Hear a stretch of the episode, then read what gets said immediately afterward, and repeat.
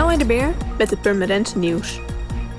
Burgemeester Don Baal heeft maandag 22 juni een drugspand aan de volume voor drie maanden gesloten.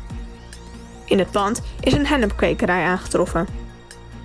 De burgemeester is volgens de opiumwet bevoegd om over te gaan tot het sluiten van een pand. Dit mag alleen voor bepaalde tijd en als er sprake is van de aanwezigheid van drugs boven de normen van eigen gebruik. Het besluit van burgemeester Bijl betekent dat de huidige gebruikers en de anderen het pand voor drie maanden niet mogen betreden. Op het pand dat gesloten is, zijn posters geplakt met de tekst verzegeld en drugspand gesloten. De gemeente is begonnen met het verwijderen van de eikenprocessierups. Op een aantal eikenbomen in Purmerend is de rups gevonden. De nesten worden weggehaald, zodat de verspreiding en het aantal nesten verminderd wordt. Ook heeft de gemeente afgelopen winter op diverse locaties nestkassen voor mezen en vleermuizen opgehangen. De mezen voeden de rupsen aan hun jongen. De vleermuis gaat s'avonds op strooptocht en vangt de vlinders. Dit voorkomt ook weer een deel van de verspreiding.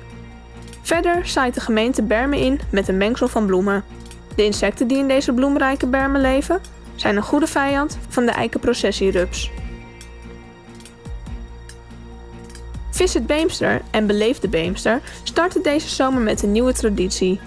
Dorpswandelingen door de Middenbeemster op elke tweede zondagmiddag van de maanden juli, augustus en september.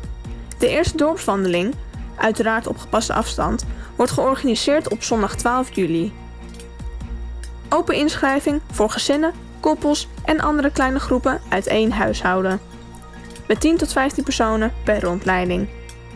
De prijs is 15 euro per persoon. Inschrijven kan tot woensdag 8 juli via de website www.beleefdebeemster.nl. Voor meer nieuws, kijk of luister je natuurlijk naar RTV Permanent, volg je onze socials of ga je naar rtvpermanent.nl.